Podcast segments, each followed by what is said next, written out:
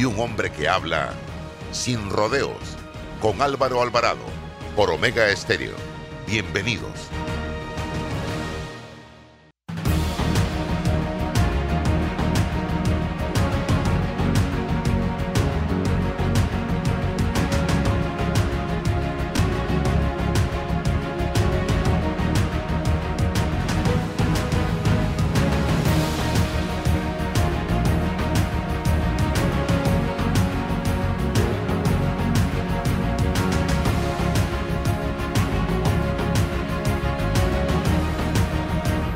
ciento siete punto tres Omega Estéreo, la radio sin fronteras. Este es su programa Sin Rodeos, que nos puede escuchar a través de los de nuestras frecuencias abiertas, ciento siete punto tres, ciento siete punto cinco, de costa a costa y frontera a frontera. También nos puede escuchar a través de nuestra página web doble u doble u doble u punto omega estéreo punto com, descargando la aplicación de Omega Estéreo en Play Store, en App Store, totalmente gratis, y en el canal ochocientos cincuenta y seis para las personas que tienen el sistema de Tigo, televisión pagada por cable. De igual forma, este programa se transmite en las redes sociales, en el Facebook de Álvaro Alvarado Noticias, también en el YouTube de Álvaro Alvarado, retransmitiendo Omega Estéreo simultáneamente. Ya estamos listos para iniciar Sin Rodeos con César Ruilova. Buenos días, César. Buenos días, Roberto. Gracias. Gracias a todos los que hoy viernes nos acompañan en Sin Rodeo, hoy viernes seis de mayo del veinte veintidós. Hoy estamos supliendo a nuestro amigo y el director de este programa, don Álvaro Alvarado, que disfruta de unas, un merecido descanso familiar. Vamos a hoy viernes abordar eh, temas nacionales. Queremos y nos proponemos también con la venia de don Carlos Salazar, que nos, nos acompaña en la, en la mañana de hoy. Bienvenidos, Carlos. Conversar sobre, sobre los temas, la coyuntura nacional. Eh, don Jaime Porcel también está por, por eh, incorporarse a este, a este panel, a esta conversación. Le voy a proponer a Jaime hablar sobre comunicación política en tiempos de campaña y en tiempos también en la propia ejecución del, del poder político, cómo eh, se debe articular los mayores esfuerzos para una comunicación efectiva, propositiva. Um, eh, don Carlos, vamos primero. La mecánica es irnos a, a los comerciales a cubrir con los, eh, y cumplir con los anunciantes eh, para luego entonces retornar y plantear eh, la temática eh, para beneficio de los que nos escuchan y nos ven por las redes sociales en la mañana. Roberto, vamos al cambio y retornamos, no sin antes darle la bienvenida a don Jaime Porcel, que se suma al panel de, de Sin Rodeo en la mañana de hoy. Y retornamos para debatir, conversar sobre los temas planteados. Roberto, vamos al cambio y retornamos. Yo me quedo en redes sociales mientras tanto. En breve más, aquí en Sin Rodeos por la cadena nacional simultánea Omega Estéreo y Cemento Chagres, orgullosos de ser una empresa cien por ciento panameña, comprometida con el país y su gente. Somos el cemento panameño que nos une. Cemento Chagres. Agua pura. Nuestra tierra, riqueza inmensa de vida y salud. Si gastas agua de más, se la quitas a los demás. Al bañarte, cierra la llave mientras te enjabonas. Ahorrarás en tu consumo y alcanzará para todos. Gobierno Nacional, idam punto gob punto pa. Somos agua. Trabajando cada día más para llegar a todo Panamá. En Panamá Ports sabemos que el deporte es fundamental para la salud física y mental de niños y adultos. Por eso apoyamos el deporte nacional. Orgullosos de nuestro equipo de trabajo, comprometido con todos los panameños. Hola amigos, hoy les contaremos en cuatro sencillos pasos cómo lograr sus metas ahorrando con Caja de Ahorros. Paso uno. Determina la cifra que puedes ahorrar y lleva un control de tus gastos. Paso dos. Plantéate una meta. Paso tres. Abre una cuenta de ahorros en Caja de Ahorros que tiene para niños, jóvenes y adultos. Paso cuatro. No te lo gastes todo y ahorra para el futuro, porque con esfuerzo puedes lograr todo lo que te propongas. Caja de Ahorros, el banco de la familia panameña. Yo no sabía, pero les voy a contar que los trenes del metro de Panamá los limpian en cada viaje para que todos vayamos más seguros y evitemos contagios. ¡Imagínense! O sea, lo limpian para mí. ¡Amo los paseos en el metro! Bueno, me voy a comer con una estrella. Mm. Espérate, ¿y tu esposa sabe? Claro, ella sabe que la estrella del sabor es American Star. Y por eso en la casa comemos delicioso. American Star, el tasajo, jamón, chorizos y embutidos más suaves, económicos y con el sabor que le gusta a todos. ¡Oh! ¿Me invitas a conocer esa estrella? Busca la estrella roja y azul American Star, la estrella de tu cocina. Regresa con éxito el proyecto de remodelar tu casa con la Superferia de Préstamos Mi Éxito. Excelentes beneficios en condiciones y aprobaciones. Escríbenos al seis tres tres cero, dos tres tres cuatro. En Soluciones Financieras Mi Éxito estamos para ayudarte. Para develar lo que es cierto, hace falta hablar sin rodeos con Álvaro Alvarado.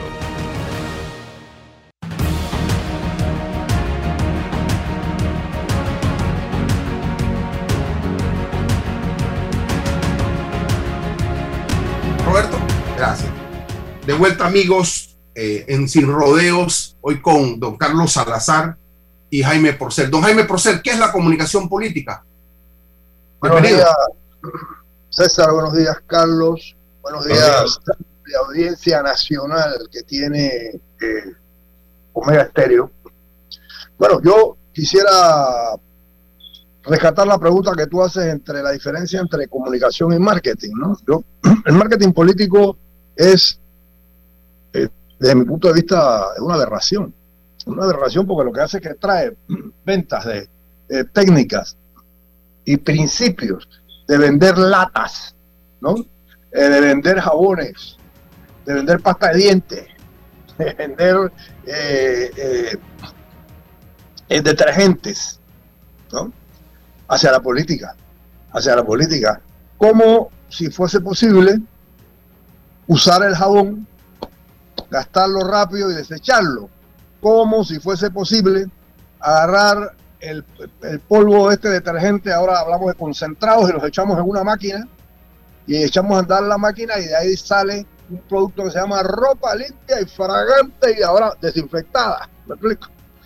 Eh, política es algo mucho más complejo, mucho más complejo que esos pasos mecánicos, ¿no? Que hay que cuando uno prende una lavadora, ¿no? Yo ahora que he aprendido, pues, a usar la lavadora, es evitarlo, ¿no? Eh, que tú, tú sigues las instrucciones, ¿no? Entonces, primero eche la ropa, separe la ropa, luego después échela, la blanca parte de la del color, apriete este botón, apriete el otro, el agua caliente, no sé qué, échele el jabón y dele vuelta, y de ahí sale algo que se llama ropa limpia. Bueno, aquí entonces tú agarras un tipo, invéntale una imagen, eh, polvoreale, quítale lo, la, la, la, las plumas, lo, los sucios que le, que le han caído durante su vida agitada, ¿no? Que se los lodos fuera, las piedras, los pedacitos de pluma de la cama, la almohada. Agítalo bien, mételo y sácalo, y de ahí sale algo que se llama candidato político presidenciable, máquina. La máquina. Eso es política, ese es el gran problema, por ejemplo, que tienen con Martinelli, que atacan el, la estrategia para competir con un hombre habilidoso, eh, eh, eh, inventivo, sumamente creativo, como si fuera un jabón, ¿no? Si fuera un jabón. Usted indica la que le gusta de Martinelli, qué no le gusta de Martinelli. ¿Cree usted que cuando se dice robó pero hizo, a quién le recuerda? ¿Al jabón uno o al jabón dos? No sé qué me explico.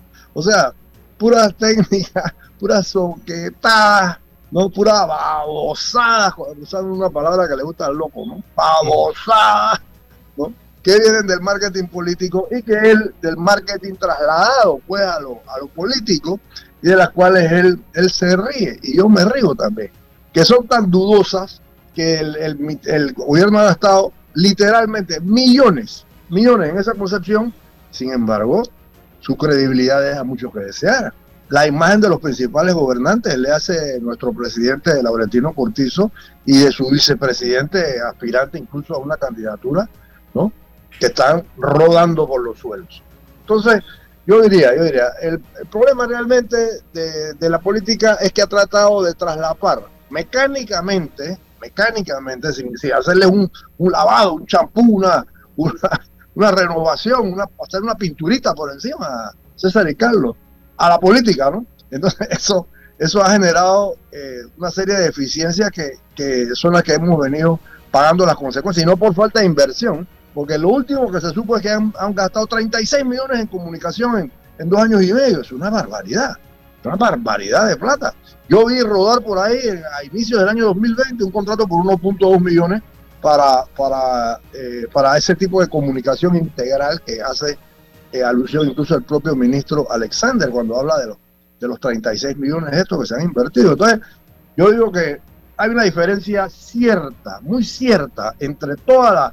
lo que es el marketing político de la comunicación política. Hay una, hay una diferencia, por lo menos, por lo menos en mis números, ¿no? Por lo menos en mi forma de ver, que, que yo digo, esto no es, esto no es vender el lavaplato, esto no es vender crema Colgate, esto no es vender eh, jabón eh, Zip, ¿no? Esto es, es vender, vender y competir en un mundo ardiente. De, de, donde, de donde impera la publicidad negativa, ¿no? Y donde además tú necesitas promover en medio de esta vorágine de, de, de, de, de mensajes negativos la imagen de un político. Eh, asimismo, por ejemplo, asimismo debemos mencionar que alg- algunos tienen éxito, otros no tanto. Muy bien. Carlos, eh, de, del marketing comercial o el llamado marketing, que tú no hablas ya pues del tema del mercado, que incrementa o pretende incrementar el valor del producto frente al valor comercial, al, al llamado marketing político, que es, que es también un mecanismo para influir en el votante. ¿Qué diferencia hay? Yo denoto en el concepto de Jaime que este, esta comunicación política o este marketing político requiere de ética política, de corrección política. ¿Cuál es tu punto de vista? Sí, en ambos casos. Buenos días a todos, buenos días Jaime, buenos días eh, doctor Ruilova y a Álvaro donde se encuentre y a todos los oyentes. Eh, comparto mucho de lo planteado por, por Jaime y quisiera agregar que en el tema de lo político, porque una cosa ya sabemos es vender publicidad para hacer ver lo atractivo de un bien o servicio. Otra cosa es la calidad del producto o del servicio que se está ofreciendo. No siempre la publicidad que se hace corresponde a la calidad de lo que se oferta. En el mundo de la política hay una diferencia que le permite al potencial objetivo, es decir, al cliente, entre comillas, porque hay que llamarlo así también, hay cosas que se conocen de la calidad del, produ- del producto de manera eh, previa. Previamente se conoce la trayectoria, el actuar, los resultados, el prestigio de lo que nos están ofertando. Y por supuesto que cada uno de los colectivos políticos tiene su, su propia característica, sus propios orígenes y sus propios líderes. Los mecanismos incluso utilizados por cada partido son distintos. En algunos, por ejemplo, es indudable, así como fue Rubén Blades en su momento, aunque él no lo quisiera, no le gustaba el caudillismo, su partido, Papa Coro, era un partido caudillista porque se basaba en la figura de un líder, de una persona. En el caso de antes el partido Cambio Democrático y ahora el partido R M, tomando en cuenta que puede darse una fusión eventualmente en, en, en dependencia de lo que ocurra a lo interno de Cambio Democrático, ya sabemos, si gana Rux es una corriente, si gana la joven de, de Capila, que se me escapa el nombre ahora, a nivel Álvaro. Y a nivel Álvaro, me excuso, es otra corriente, se entiende que ella se sumaría a R M. Y estaríamos ante un, un candidato que desde ahora ya estamos mirando con un alto potencial de, de aceptación. en las encuestas que se dan.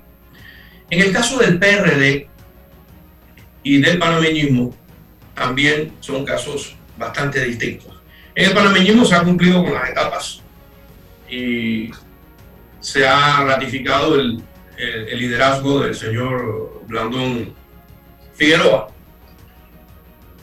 Eh, tuvo que enfrentar o confrontar a una candidata que fue sacada a última hora, uh, tratando de explotar como si se tratara de un jabón, como si se tratara de un perfume o de un maquillaje, su belleza física, su atractivo, para tratar de contrarrestar el empuje del señor Blandón al interno, del, sin menospreciar las capacidades intelectuales que pueda tener la joven Levy, pero realmente el, eso fue lo que intentaron. El señor Blandón se impuso y, y ya sabemos lo que va a venir ocurriendo en, en el partido panameñista. En el partido P R D la situación es muy compleja. Eh, aquí tenemos Un, un, una lucha eh, cerrada de poder. Allí tenemos un liderazgo basado específicamente, nos agrade o no, en el clientelismo político. El partido que, que mandó a fundar Omar se convirtió en exactamente lo que él intentó destruir, en un partido tradicional, porque el P R D probablemente es el partido que más se parece a los partidos que gobernaron hasta mil novecientos sesenta y ocho en este momento.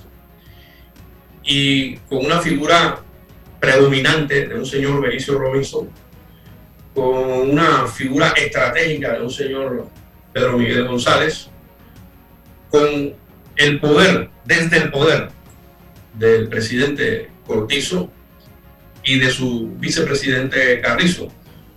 Yo estaba observando y conversaba que el hecho que el señor Benicio haya endosado la candidatura del señor Carrizo para el dos mil veinticuatro, en mi opinión, no es otra cosa que quemarlo.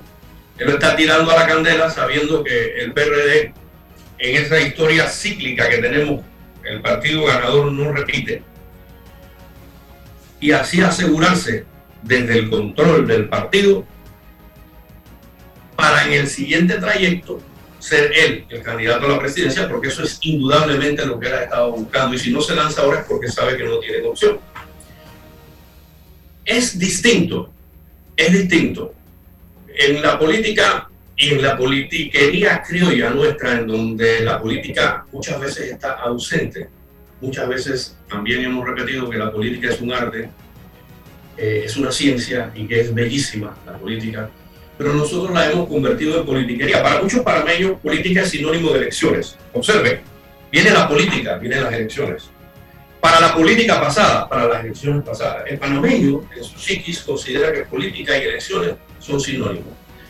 Las elecciones son una de las etapas del proceso político y son las que definen los puestos a ocupar por los candidatos políticos luego de haber vendido ese producto que ellos tienen y que le ofertan a la población de proyectos, planes, desarrollo y acciones positivas. Desde el poder, generalmente el desgaste ha venido afectando a los partidos gobernantes y es muy probable que, que eso se, se repita. Aquí es muy temprano para anunciar algo, pero los números nos van indicando algunas cosas. Y el comportamiento de los propios políticos, su, su pedigrí político, su accionar, su background, todo eso va a influir. Pero todavía falta una, una etapa que es muy particular de nuestros panameños, que a pesar de, de nuestra política panameña, que a pesar de no tener segunda vuelta, la, los, las componentes, los arreglos, los el matrimonio por conveniencia serán antes de las elecciones y muchas veces a toda marcha, a toda prisa, para no para imponer un proyecto de gobierno, de Estado, sino para evitar que X o Y candidato sea presidente. Eh, yo me quedo con, con un aspecto, Carlos, eh, cuando, cuando hablas de qué significa la política y qué tipo de análisis nosotros realizamos.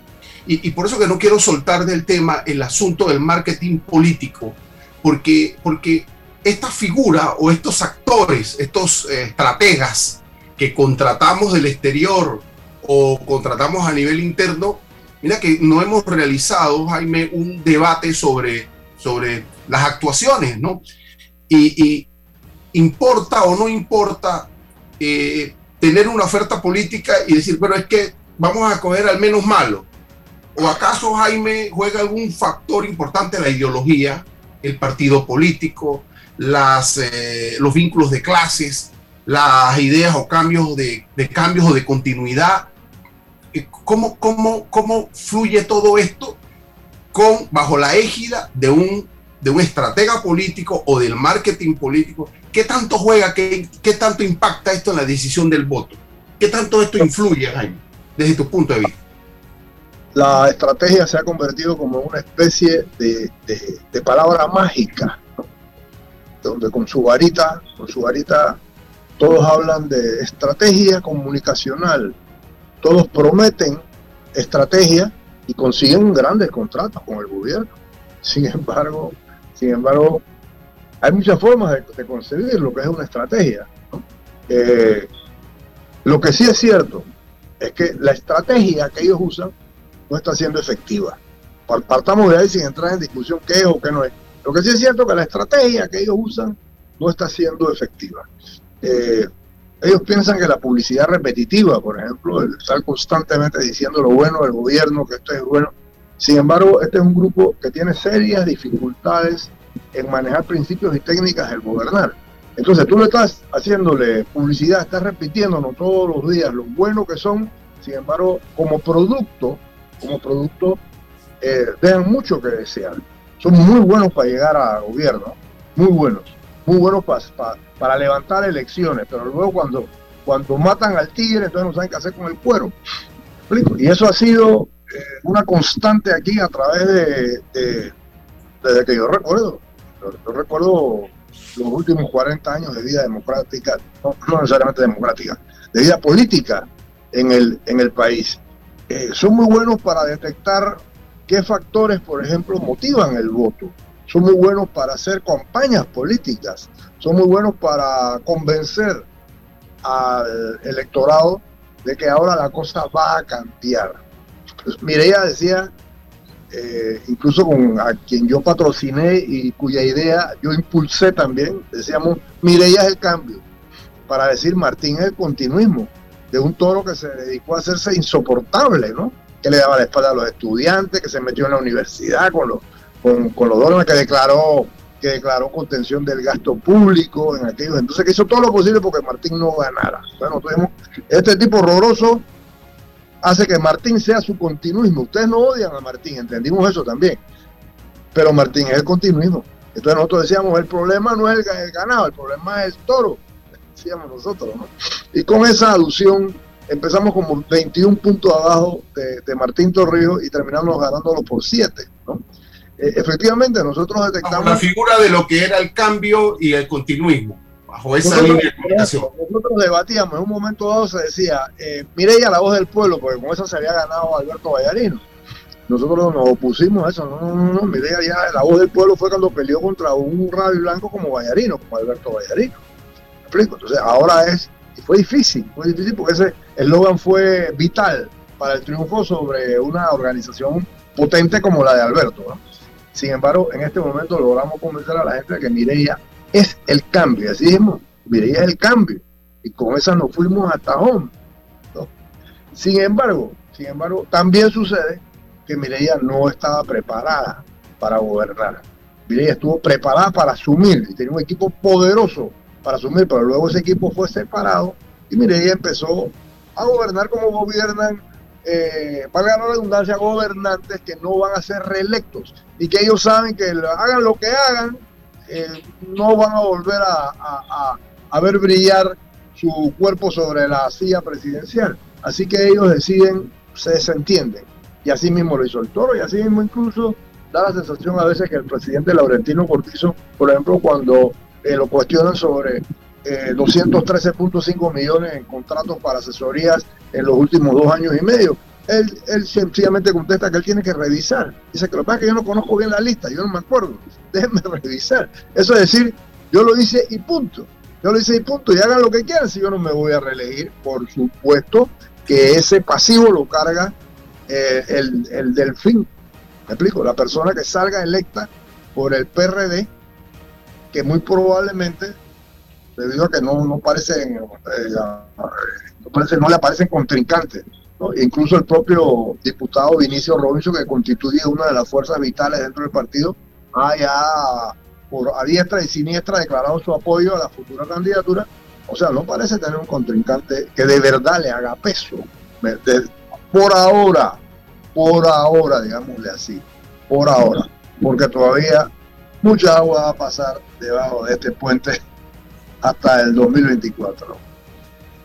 Carlos, eh, una política con P mayúscula que nos auxilie, que auxilie a la población, que coadyuve a la población a poder identificar qué es eh, una, una línea como consecuencia del marketing, es decir, vamos a trabajar sobre el fenómeno del cambio en el candidato o de la organización, o sobre el continuismo, sobre el mejoramiento. ¿Qué, qué, es, qué tiene que ver con eso y eh, cómo apoyamos al, al, al votante fiel, al votante fiel, al votante, al votante potencial, al votante frágil, para que, para que tome una decisión en función, no sé si del proyecto político, sino de la ideología, del partido, del candidato? ¿Cómo lo logramos apoyar para que identifique una cosa de la otra? De la verdadera política que del marketing que le está vendiendo un mensaje. Bueno, el, en primer lugar, hay muy pocos visos de, de ideología en todas estas contiendas. Lo que menos hay es ideología.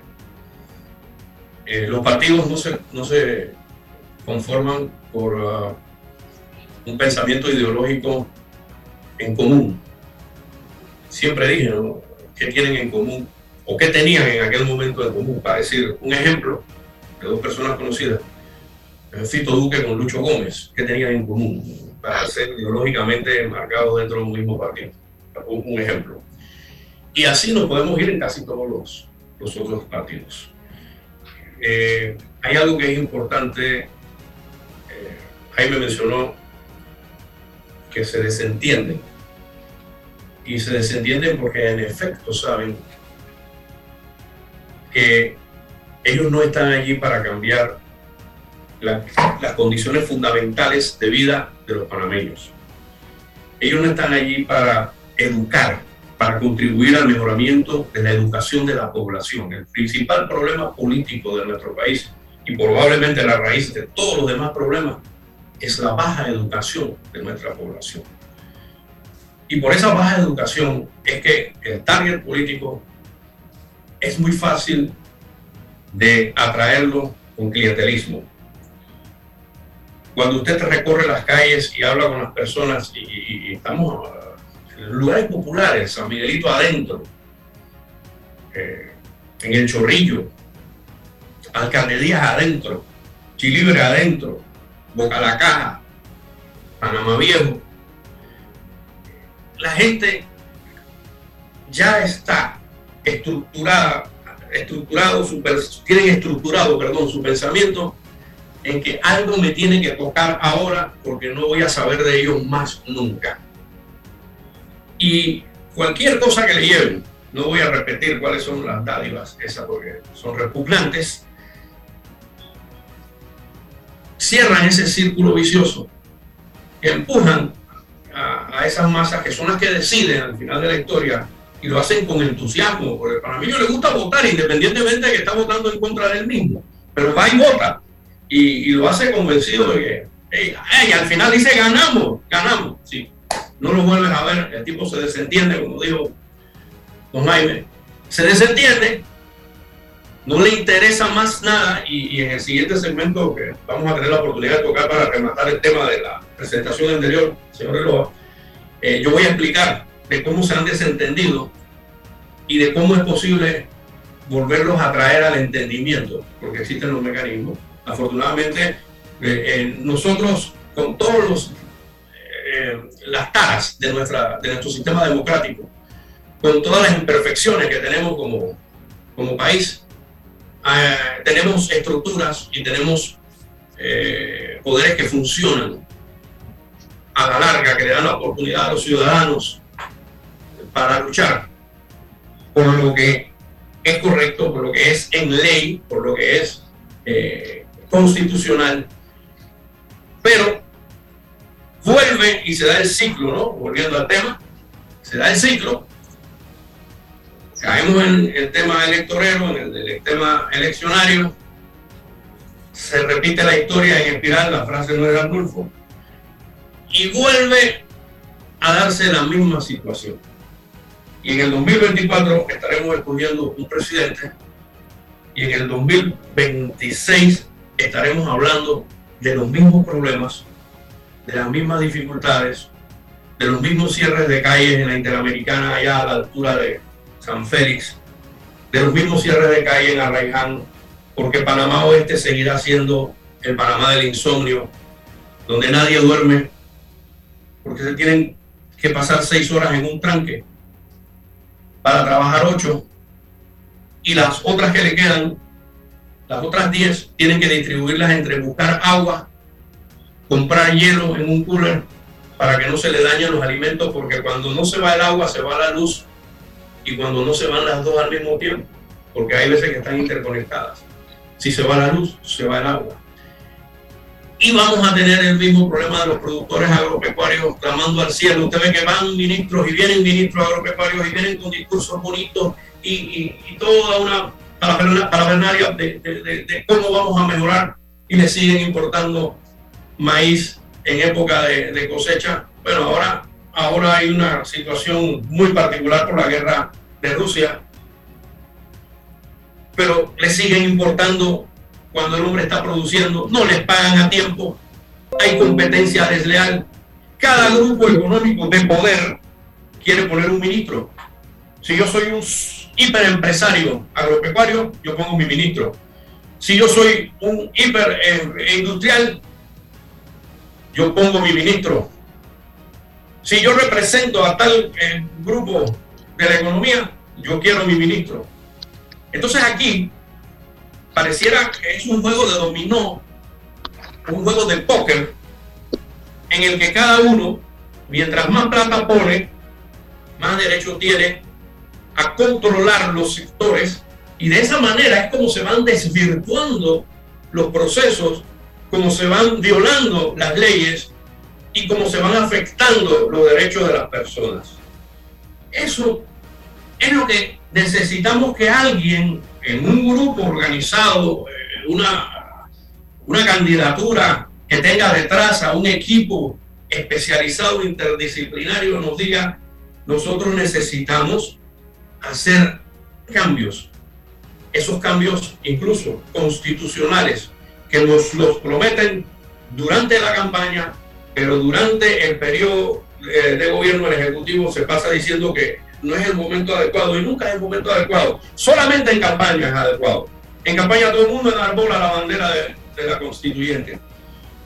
El país necesita reorganizarse, no, no refundarse. Nosotros seguiremos siendo los mismos panameños. Nosotros necesitamos es más educación, más educación de verdad. Una estrella de verdad, ¿no? Que, que, que, que riele, como decía el poema Raval. Entonces, no basta con hacer los ejercicios estos de los congresos del P R D. Sabemos cómo funciona. Los cuatro mil doscientos delegados ya saben por quién van a votar. Y previo a, al escogerlos, todo el mundo sabe. Yo, dice uno, yo tengo veintidós nóminas, el otro yo tengo treinta y uno nóminas. Yo, ya eso está definido. Ya eso se galvaniza este fin de semana. Eso totalmente, totalmente. Ahí es donde está el problema nuestro, que no hemos entendido educar, y educar en política, educar a las personas para que sepan cuáles son sus derechos. Y la palabra clave: institucionalidad, eh, de forma y fondo. Ja, Jaime, te voy a lanzar, Jaime, unas ideas sobre estos teóricos eh, que hablan sobre la comunicación política y sobre el portavoz, ¿no? Eh, bueno, en nuestro, este gobierno ha, ha cambiado varias ocasiones el llamado portavoz gubernamental, eh, y ellos tienen una especie de decálogo sobre el buen portavoz, eh, utilizar un lenguaje claro y conciso. Vamos a ver si estás de acuerdo con ello o tienes alguna discrepancia. O transmitir ideas simples, evitar frases hechas o muletillas, decir al principio lo más importante, eh, recurrir a ejemplos o imágenes, da únicamente aquellas cifras que resulten imprescindibles, mantener la serenidad y la tranquilidad en las declaraciones públicas, prever los posibles imprevistos, dominar la cuestión de que se trate, más o menos este perfil. ¿Tú estás de acuerdo o tienes otra visión del buen portavoz? Sí, sí, eso son, son las funciones y, y, y habilidades y competencias que uno exige en aquella persona, en ese puesto importante, ¿no? Que, que va a reflejar pues al gobierno. Sin embargo, hablando pues de lo, la vocería, eh, César, te puedo decir que ¿quién es el portavoz de, de este gobierno? ¿Quién ha sido el portavoz? ¿Quién ha sido el vocero? El propio presidente. El propio presidente. Este gobierno no, no tiene voceros. No he encontrado, y, y si yo recuerdo, yo recuerdo, ninguno de los presidentes nuestros ha usado ese, ese, ese personaje tan ubicuo en la política norteamericana, por ejemplo. Aquí todos han sido sus, sus propios voceros, porque sea un fenómeno también. En primer lugar, se tiende a descalificar al vocero porque aquí las cosas cambian. ¿Me explico? Aquí las cosas cambian. Eh, en segundo lugar, los periodistas quieren oír al propio presidente, no a, una, a un segundo. En un momento dado, tú, tú recuerdas cuando empezó este gobierno, se utilizó los, los, los miércoles, los miércoles como el día de las conferencias de prensa, ¿no? Se hicieron algunas, algunas donde el, la vocería la llevaba el vicepresidente, eh, donde usualmente el director de comunicación era el que pasaba la palabra, ¿no? Pero, pero eso eh, prontamente desapareció de la escena política, porque al presidente, a este y a todos los demás les gusta eh, ejecutar, ¿no? su propia su propia vocería. Entonces, eso, eso es bueno. Bueno, la, a los periodistas les encanta. Tienen un problema, tienen un problema de cuando metes la pata, tú tienes la ventaja de poder decir, eso no fui yo, eso fue, eso fue mi vocero, que se equivocó y en vez de decir tres millones, dijo treinta. ¿Me explico? Aquí el que lo dice es el propio presidente. Lo, el ¿Pero que encuentras el... necesaria la figura a nivel institucional? ¿Crees que es necesaria la figura, que tenemos que trabajar en esa línea? No, yo, yo, yo lo importante es, es comunicar. ¿Comunicar en qué sentido? ¿En qué sentido? En, en función de la transparencia. Una, una comunicación que deje, que deje entrever la, las preocupaciones. Por ejemplo, eh, para la pandemia, para todo el, el, el... Todavía hoy está la ley de emergencia, que no obliga a transparentar los gastos al gobierno. Esto ha generado eh, enormes conflictos. Incluso hoy la, los periódicos están haciendo énfasis de que aquí han habido instituciones que, donde han habido eh, gastos importantes, presidencia y salud, sobre todo. Incluso también el Ministerio de Cultura, por ejemplo, donde sabemos que entre los eh, costos que, que implicó está el famoso y polémico contrato de publicidad adjudicado a un eh, conocido eh, personaje en Panamá, y que generó toda la protesta del grupo de teatristas, sobre todo, y que se dice que, que, que estuvo contabilizado entre los factores que hicieron caer al, al ministro Aguilar, ¿no? Entonces, eh, eh, lo importante en la comunicación en estos momentos es, es básicamente es, sobre todo, es lo que exige la gente, es que quieren una comunicación transparente que permita al ciudadano acceso a ella y poder decir, poder cuestionar, poder solicitar eh, rendición de cuentas, que es, que es en realidad el, el, el último concepto que hay detrás de la transparencia, ¿no? Eh, lo que pasa es eso, nuestros gobiernos son gobiernos, mira, se consideran de baja responsabilidad. El hecho de que si el presidente hace o deja de hacer, no hay mayor cosa, no hay mayor cosa, siempre y cuando claramente no infrinja ni la Constitución eh, ni la ley. Por ejemplo, como que es lo que está aduciendo precisamente el, el connotado alcalde José Luis Fábrega, ¿no? Que él dijo, bueno, yo, yo no he infringido ni la Constitución ni la ley. Entonces, quizás nosotros los del campo este de la comunicación política, más, más práctica, con mucho de práctica, con mucho de arte, mucho de arte, con mucho de, de intuición, con mucho de, de ir detrás de principios más que de leyes. más que de leyes. El alcalde José Luis Fábrega transcribió una ley no escrita, como decía así, que es ser simpático, ser agradable, saber relacionarse con los periodistas, no andar peleando y haciendo pugna y andando poniéndole malas caras y diciéndole que bueno, lo que pasa es que tú estás igualito que la prensa, y haciendo todo lo que tú, lo que no debe hacer un, un vocero político, pues, como él también, que se ha constituido su propio eh, eh, vocero, ¿no? Esa es la reflexión con respecto a la vocería, César. Muy bien. Va, vamos al cambio, vamos al cambio con Roberto y, y les, les propongo a, a Carlos y, y Jaime a, algunos temas eh, puntuales para respuestas puntuales que, que tienen que ver con qué decir, cómo decirlo, qué es la videopolítica. Por ahí nos vamos a, a reflexionar con, con respuestas cortas sobre estos fenómenos, luego que Roberto cumpla con los anunciantes y retornemos del cambio. Esto es Sin Rodeos. Ahorrar para cumplir tus objetivos, claro que emociona. Abre una cuenta de ahorros en Credicorp Bank y empieza a disfrutar de sus beneficios. Credicorp Bank, cuenta con nosotros. Déjate llevar por la frescura del pollo melo, panameño como tú. Déjate llevar por la frescura del pollo melo. Variedad y calidad. Melo. Frescura de altos estándares. Sí, la calidad es una promesa. ¿Cómo no? Para llevarte el pollo melo siempre fresco hasta tu mesa. Déjate llevar por la frescura del pollo melo. Por su sabor y calidad lo prefiero. Déjate llevar por la frescura del melo.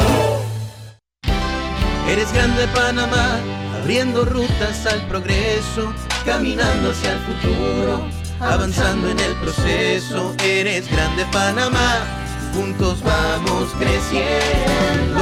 Con la ampliación de la carretera Puente de las Américas a Raiján, más de seiscientas mil familias se verán beneficiadas con una mejor calidad de vida. Eres grande, Panamá, juntos vamos creciendo. Un gobierno en acción. Hola amigos, hoy les contaremos en cuatro sencillos pasos cómo lograr sus metas ahorrando con Caja de Ahorros. Paso uno. Determina la cifra que puedes ahorrar y lleva un control de tus gastos. Paso dos. Plantéate una meta. Paso tres. Abre una cuenta de ahorros en Caja de Ahorros que tiene para niños, jóvenes y adultos. Paso cuatro. No te lo gastes todo y ahorra para el futuro, porque con esfuerzo puedes lograr todo lo que te propongas. Caja de Ahorros, el banco de la familia panameña. Está escuchando El Temple de una voz que habla, Sin Rodeos, con Álvaro Alvarado.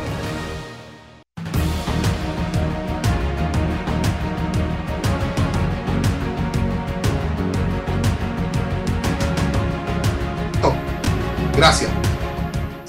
Don Carlos, decía, ¿qué se, qué se debe, qué se debe, qué queremos decir? ¿Qué se debe decir en materia política y cómo lo debemos decir? En primer lugar... ¿Qué clave? ¿Qué clave tenemos que tener para ello? La verdad, comenzando con la verdad, que es eh, la principal víctima de cada conflicto, tanto lo internacional como lo interno. La verdad es el primer caído en combate. Y si nosotros nos acostumbrásemos y aprendiéramos de, los, uh, de aquellos países que son... que van años luces delante de nosotros en cuanto a su eh, vida política. Y siempre pongo de ejemplo a los países nórdicos, tanto los escandinavos como los eh, como Islandia, que, que es insular, eh, Dinamarca, que está acá en, en el continente, y pues Noruega, Suecia, Finlandia. Hay uno que no es nórdico, que es, eh, es al otro lado del mundo, que es Nueva Zelanda. Que han logrado, eh, ¿por qué creemos nosotros que ellos han logrado esos niveles? Uno, de calidad de vida. Dos, de estabilidad política y social. Tres, de respeto a los derechos humanos, que es fundamental también en toda sociedad. Precisamente por la transparencia. La transparencia fue el primer dominó. La palabra transparencia, que en ruso se dice glasnost, fue el primer dominó que comenzó aquel efecto que derribó a la Unión Soviética, que derribó el sistema socialista, y que si no ha caído es porque el, el, el Atlántico separa mucho a Cuba de ellos y Corea del Norte está al otro lado. Pero la transparencia es fundamental. En la medida que nosotros como sociedad aprendamos a actuar con transparencia, en la medida en que rindamos cuenta de nuestros actos, de cuando administramos lo que no es nuestro, porque este es otro punto. Eh, ministros, directores de entidades y otros altos funcionarios y cargos, por alguna razón, en su gran mayoría, creen o piensan que eso se lo heredó su papá o es de ellos por antonomasia. Y entonces ellos pueden tomar decisiones caprichosas. Y, y, y, y ahí sí no son como el, como el argumento del alcalde que dice que él no ha violado la Constitución y la ley. Aquí sí hay claros ejemplos de violación a la, a la ley, a la Constitución y a las leyes. Y, y desde el poder se realizan muchos actos eh, inaceptables. Sin embargo, prevalecen. ¿Por qué? Porque ellos están desconectados. Y en muchas ocasiones creen que por más que se les denuncie, que por más que usted explique lo que están haciendo mal, la ley no los va a alcanzar. Y si no los mueve la presión ciudadana, si no los mueven los cierres de calle, con los cuales yo no estoy de acuerdo, si no los mueven las denuncias en los medios de comunicación y ahora el nuevo actor que se llama redes sociales, existen los mecanismos legales que los, que los van a mover de sus sillas y los van a sentar a donde finalmente no soñaban estar. Es la transparencia.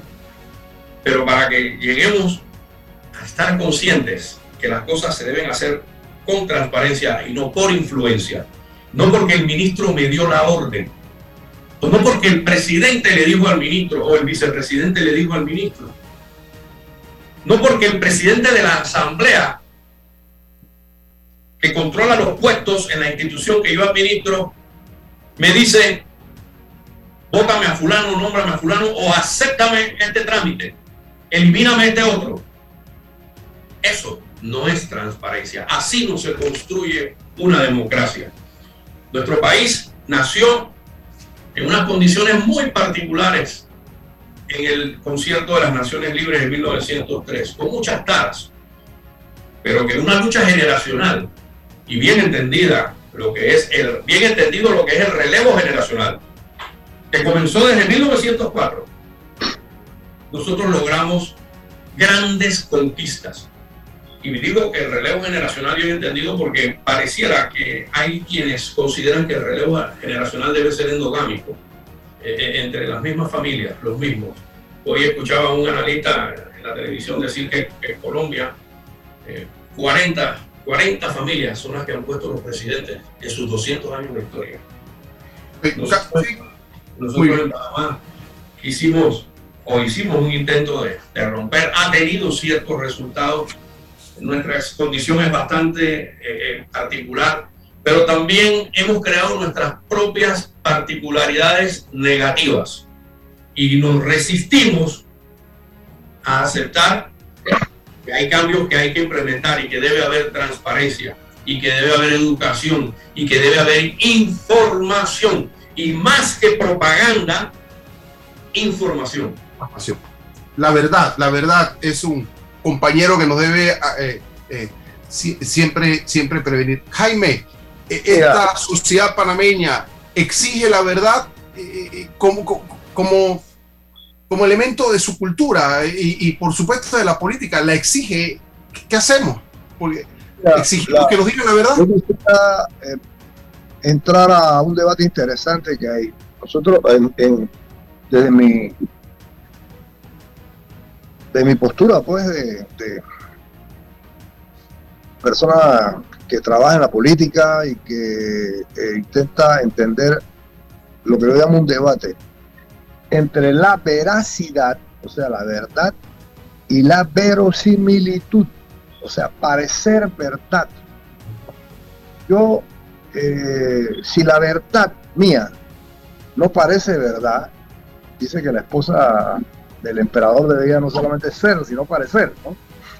Si no parece verdad, yo estoy muerto, estoy muerto. O sea, yo necesito que parezca verdad, necesito que parezca verdad. Sobre todo, por ejemplo, en campañas negativas, ¿no? Eh, si yo, eh, hoy día el que no sepa defenderse de las campañas negativas, algunos le llaman sucias, en política están muertos, porque la campaña negativa ha demostrado, sobre todo como, como lo que vimos entre Obama y, y, y la señora Clinton, ¿no? Que eso sí se dijeron de todo, ¿no? Eh, hace, estoy hablando hace veinte años, ¿no? Eh, la, la habilidad de saberse defender es muy importante, es muy importante. Entonces, cuando tú vas a hacer una acusación, no solamente, mejor si es verdad, mejor si es verdad, pero sobre todo tiene que ser verosímil, pero tiene que parecer verdad. Eso es importante. Por otro lado, yo veo comúnmente a la gente pensar que este es un país desideologizado. No, el pragmatismo es una ideología, que es lo que se practica hoy día. Claro. Lo que hay para mí, eso es pragmatismo, eso es ideología. ¿Me explico? Quítate tú para ponerme yo otra. Otro lo que yo llamo la única ley de la política. Yo digo que la política, ¿qué, qué es ciencia realmente? ¿Qué es ciencia? La ciencia es una serie de, de, de un cuerpo de conocimientos que disponen finalmente como producto final de una serie de enunciados tipo leyes. ¿Qué son esos? Que tú dices, bueno, si tú vas a cien kilómetros por hora y vas a llegar a Penonomé, que está a doscientos kilómetros, eso te va a tomar dos horas. Eso es una, una fórmula de velocidad igual espacio por tiempo. Eso es así igual en todos lados del mundo. Pero la, en política nosotros no disponemos, no disponemos, ojalá dispusiéramos, ojalá dispusiéramos esa, de esa fórmula, ¿no? Que te dice, mira, si tú repites veinte veces, eh, quiero a Cortizo, tú sales de ahí amando a Cortizo. ¿Me explico? Yo estoy seguro que a nosotros tres nos pueden repetir veinte veces que amemos a fulano o a sutano y salimos de ahí amando a quien nos dé la gana. ¿Me explico? Porque aquí en lo humano, en lo humano, por lo menos la concepción usual de ciencia no existe. No existe. De ahí que sea muy importante uno la, la, la, el, la, el descubrimiento, por ejemplo, de principios que están operando en los distintos momentos políticos. Son principios que luego después dejan de, de, de, de, de funcionar. ¿Me explico? Eh, aquí se están, eh, por ejemplo, tú lees los, los, los periódicos y dice, estaba leyendo uno que dice, eh, eh, si quieres ven, eh, eh, conocer Panamá, ven, vente ya, porque esto se está acabando. Panamá se está acabando realmente. Yo, yo tengo por lo menos, tengo por lo menos treinta años, he estado oyendo esa frase y, y yo no veo que se está acabando hoy, ni pienso que se va a acabar mañana. Pero son principios que vienen a funcionar en la cabeza de la gente, que uno tiene que descubrir. Tú tienes que estar muy pendiente para que después tú organizas tu campaña y tú dices, bueno, eh, apúrate, apúrate, este, este es realmente la solución al gran, a la gran crisis que tenemos. Le hace, por ejemplo, la, la descripción que hizo Rubén Blades de la crisis, que él dice que la crisis, parte de la crisis, él la situaba en Ricardo Martinelli, en la posibilidad de que fuera, fuera electo. Entonces, son distintas versiones que, que se van haciendo con respecto a la, a la, a la idea de lo que es el país. Eso es ideología. Esos son cuerpos de ideas ideológicos, con una base política que tiene que ver con el poder. Entonces, eso es ideología política. Panamá es un país... Que no necesariamente, Jaime, disculpa, no se, enca- no se establece o se encapsula en izquierda o derecha, pero sigue siendo ideología, por supuesto. Sí, sí. Y tú le preguntas, incluso tú le preguntas a la gente, tú eres de izquierda y derecha, y la gente tiene una idea clara. Tú, yo, por ejemplo, yo cuando le hago esa pregunta a la gente me dice, no, no, yo soy de izquierda. ¿Sí? ¿Por qué tú eres de izquierda? Porque yo estoy con los pobres. ¿Me explico? O sea... ¿Me explico? Eso, eso es una idea, eso es una idea que forma parte de un conjunto, de un cuerpo que se llama ideología política. Aquí sí hay ideología, lo que pasa es que no está, no se discute sobre ideología política per se, no se discute y, porque todos los partidos son, son de derecha. El único partido cuya ideología era de centro izquierda, ni siquiera de izquierda, era el Frente Amplio por la Democracia, que no se pudo, que, que salió de... Eh, desclasificado, salió eh, eh, del por sistema, regla, claro. por un, sí, salió del sistema por una resolución del Tribunal Electoral que ellos han tratado de discutir y que nunca se logró que se discutiera. Ese era un partido de centro izquierda, ese hacía la diferencia, ese no era un partido individualista, ese era un partido que, que pro, promulgaba una forma de, de vivir solidaria entre todos los panameños. Sin embargo, la gente no, no le creyó, sencillamente. La gente dijo, no, estos son comunistas. Yo, de verdad que cuando yo veía en su programa de gobierno que ellos decían el buen empresario, bueno, ahí Marx acaba de dar la vuelta, se acaba de dar la vuelta, por pues no admite eso. Estos eran gente de centro izquierda estilo Torrigo, ¿no? Eso es, eso es eh, en parte mi, mi idea sobre lo que es ideología y sobre la política que se dice ser, incluso el, el, el diploma que le entregan a ustedes los abogados dice eh, licenciado en Derecho y Ciencia Política. Y entonces yo siempre he cuestionado eso. Yo siempre he Dice, no, porque tú eres un científico social, eso no existe, eso no existe. Nosotros trabajamos con la única ley, quítate tú para ponerme yo. Esa es la única, no, aquí no hay un cuerpo de leyes. Aquí hay que la famosa ley de hierro de la oligarquía, eso es muy discutible. Son, son, son leyes que alguien después un día se imaginó, ¿no? Entonces esto no. Además, por eso no dice nada. Está claro, a uno le gusta llenarse del prestigio de la ciencia, pero ser, ciento, ser científico o, o ser eh, un, un pragmático que utiliza tecnología, que utiliza principios, que dan resultados, eso es otra cosa. La encuesta, por ejemplo, encuesta una técnica. Ah, el que usa encuestas es científico. No, no, usa una técnica. Usa una técnica. Uy. Pero bueno, esas son discusiones que un poquito sublimes, digámosle así. Hay que seguirla, hay que seguirla y avanzarla. Eh, don Carlos, eh, la verdad es la institucionalidad. Tu, tu lectura sobre, sobre el estado de nuestra institucionalidad. Hombre, me, me habría gustado tener más eh, espacio para esto, no sé cuánto tenemos. Porque precisamente pensé que tendría la oportunidad hoy también oh, de, sí, de eh, continuar con la denuncia que había hecho en el programa anterior.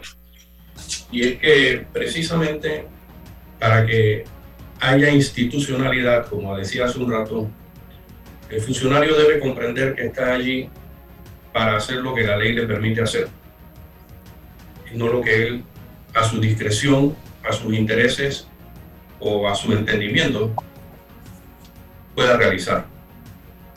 Nosotros hemos venido denunciando una situación que tiene que ver con lo que hemos llamado los Remanse Papers y una irregularidad que se ha cometido en el Ministerio de Comercio e Industrias al revivir una concesión de exploración minera en Remanse San Francisco de la Montaña, que había sido cancelada en el año dos mil dieciocho por el gobierno del señor Varela y que, habiendo violentado la ley por no tener concesión en el dos mil veinte, ya en el gobierno del señor Cortizo, octubre, noviembre, diciembre del dos mil veinte, denunciamos a la empresa que no tenía la concesión, que no tenía estudio de impacto ambiental, y en lugar de sancionar a la empresa Greenfield Resources, el director de Recursos Minerales, Jaime Pachales, y el ministro de Comercio e Industria, Ramón Martínez, revivieron, resucitaron milagrosamente la concesión que había sido cancelada en el dos mil dieciocho.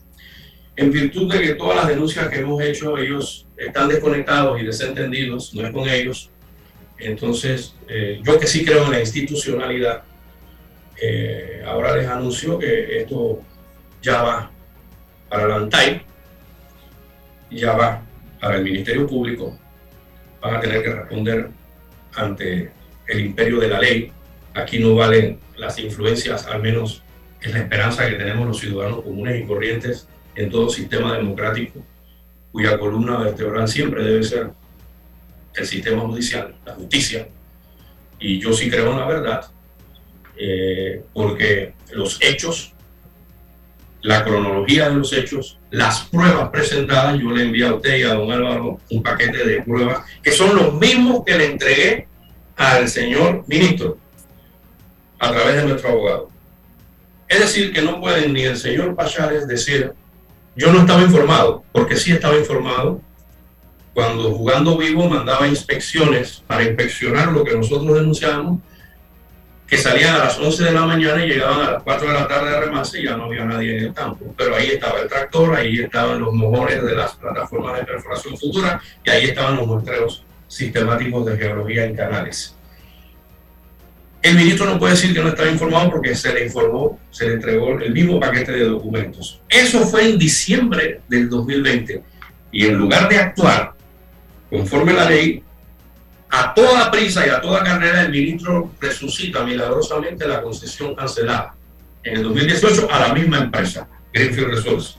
Un minuto, don Carlos, para que don Jaime pueda cerrar. Un minuto, don Carlos. Un minuto para mí. Sí, señor. Gracias. Bien, y con esto nada más le quiero decir que en efecto estaremos yendo a todas las instancias posibles. Y como expliqué la vez pasada, me quitaba el sombrero del minero para ponerme el de internacionalista. Y las repercusiones diplomáticas que esto pueda tener por las aspiraciones del señor ministro para ser embajador en Washington, jefe de misión diplomática tradicional, podrían verse truncadas porque los procesos le van a afectar sencillamente por la tosudez de realizar un acto contrario a la ley y de no acatar lo que dice la propia ley. Don Jaime, un minuto para concluir. Hemos hablado de comunicación, hemos hablado de marketing, hemos hablado de los portavoces, hemos hablado de política, hemos hablado de democracia, de cultura. Tu reflexión final, Jaime. Eh, tema interesantísimo, porque comunicación es todo. Eh, es un tema también muy cotidiano, que a veces da la sensación de que no se requiere eh, ser especialista para, para comentarlo, y es verdad, es verdad, es, es uno, el, el, el lector de a pie tiene todo el derecho de, de opinar, y además incluso tenemos que, tenemos que escucharlo, ¿no? Nosotros tenemos mucha eh, interés en conocer cómo, cuáles son sus ideas, y de, de ahí empezar a entender, por ejemplo, de, a empezar a derivar principios. Por ejemplo, en política, la emoción mantiene secuestrada a la razón. El que no entra por el me cae bien, por este es una buena persona, elementos incluso vinculados a, a, a, a, al clientelismo, está, está muerto. Está, no avanza en política porque no tiene ese elemento que dice, bueno, este tipo es buena gente, este tipo es simpático, este tipo me es simpático y además entiende como yo entiendo el asunto. Además, también agradezco, César, la oportunidad que me das, que incluso me impresiona Carlos en su en su versión de, de comentarista de comunicación, cuando yo sé que él es un ingeniero, ¿no? Eh, pero bueno, es, es dúctil, ¿no? Es dúctil. Y agradezco, pues, la oportunidad que me das para comentar estas inquietudes que, que, que siempre me persiguen y hasta, hasta me victimizan, ¿no? Que, que, escribe, que escribes, que escribes también y reflexionas, y vamos a tener algún momento de relacionar la música con la política, porque hace mucha relación con tu escrito, los sí, artistas sí. y tal. Sin mencionar bueno, a este que, personaje, que, claro. Que Maelo, Maelo es, es un líder ejemplar, ¿no? Así es, muy bien. Bueno, gracias, don Carlos, gracias, Jaime, gracias por acompañarnos gracias. Hoy viernes a, a Sin Rodeo. Buen fin de semana a todos los que nos escuchan, a todos los panameños y panameñas. Saludos. Y hasta el lunes ya creo que don Álvaro está de vuelta y acá lo vamos a tener para que nos cuente las experiencias de la Europa de hoy, la Europa del siglo veintiuno. Fuerte abrazo y buen fin de semana. La información de un hecho se confirma con fuentes confiables y se contrasta con opiniones expertas. Investigar la verdad objetiva de un hecho necesita credibilidad y total libertad. Con entrevistas que impacten, un análisis que profundice, y en medio de noticias, rumores y glosas, encontraremos la verdad. Presentamos a una voz contemple y un hombre que habla.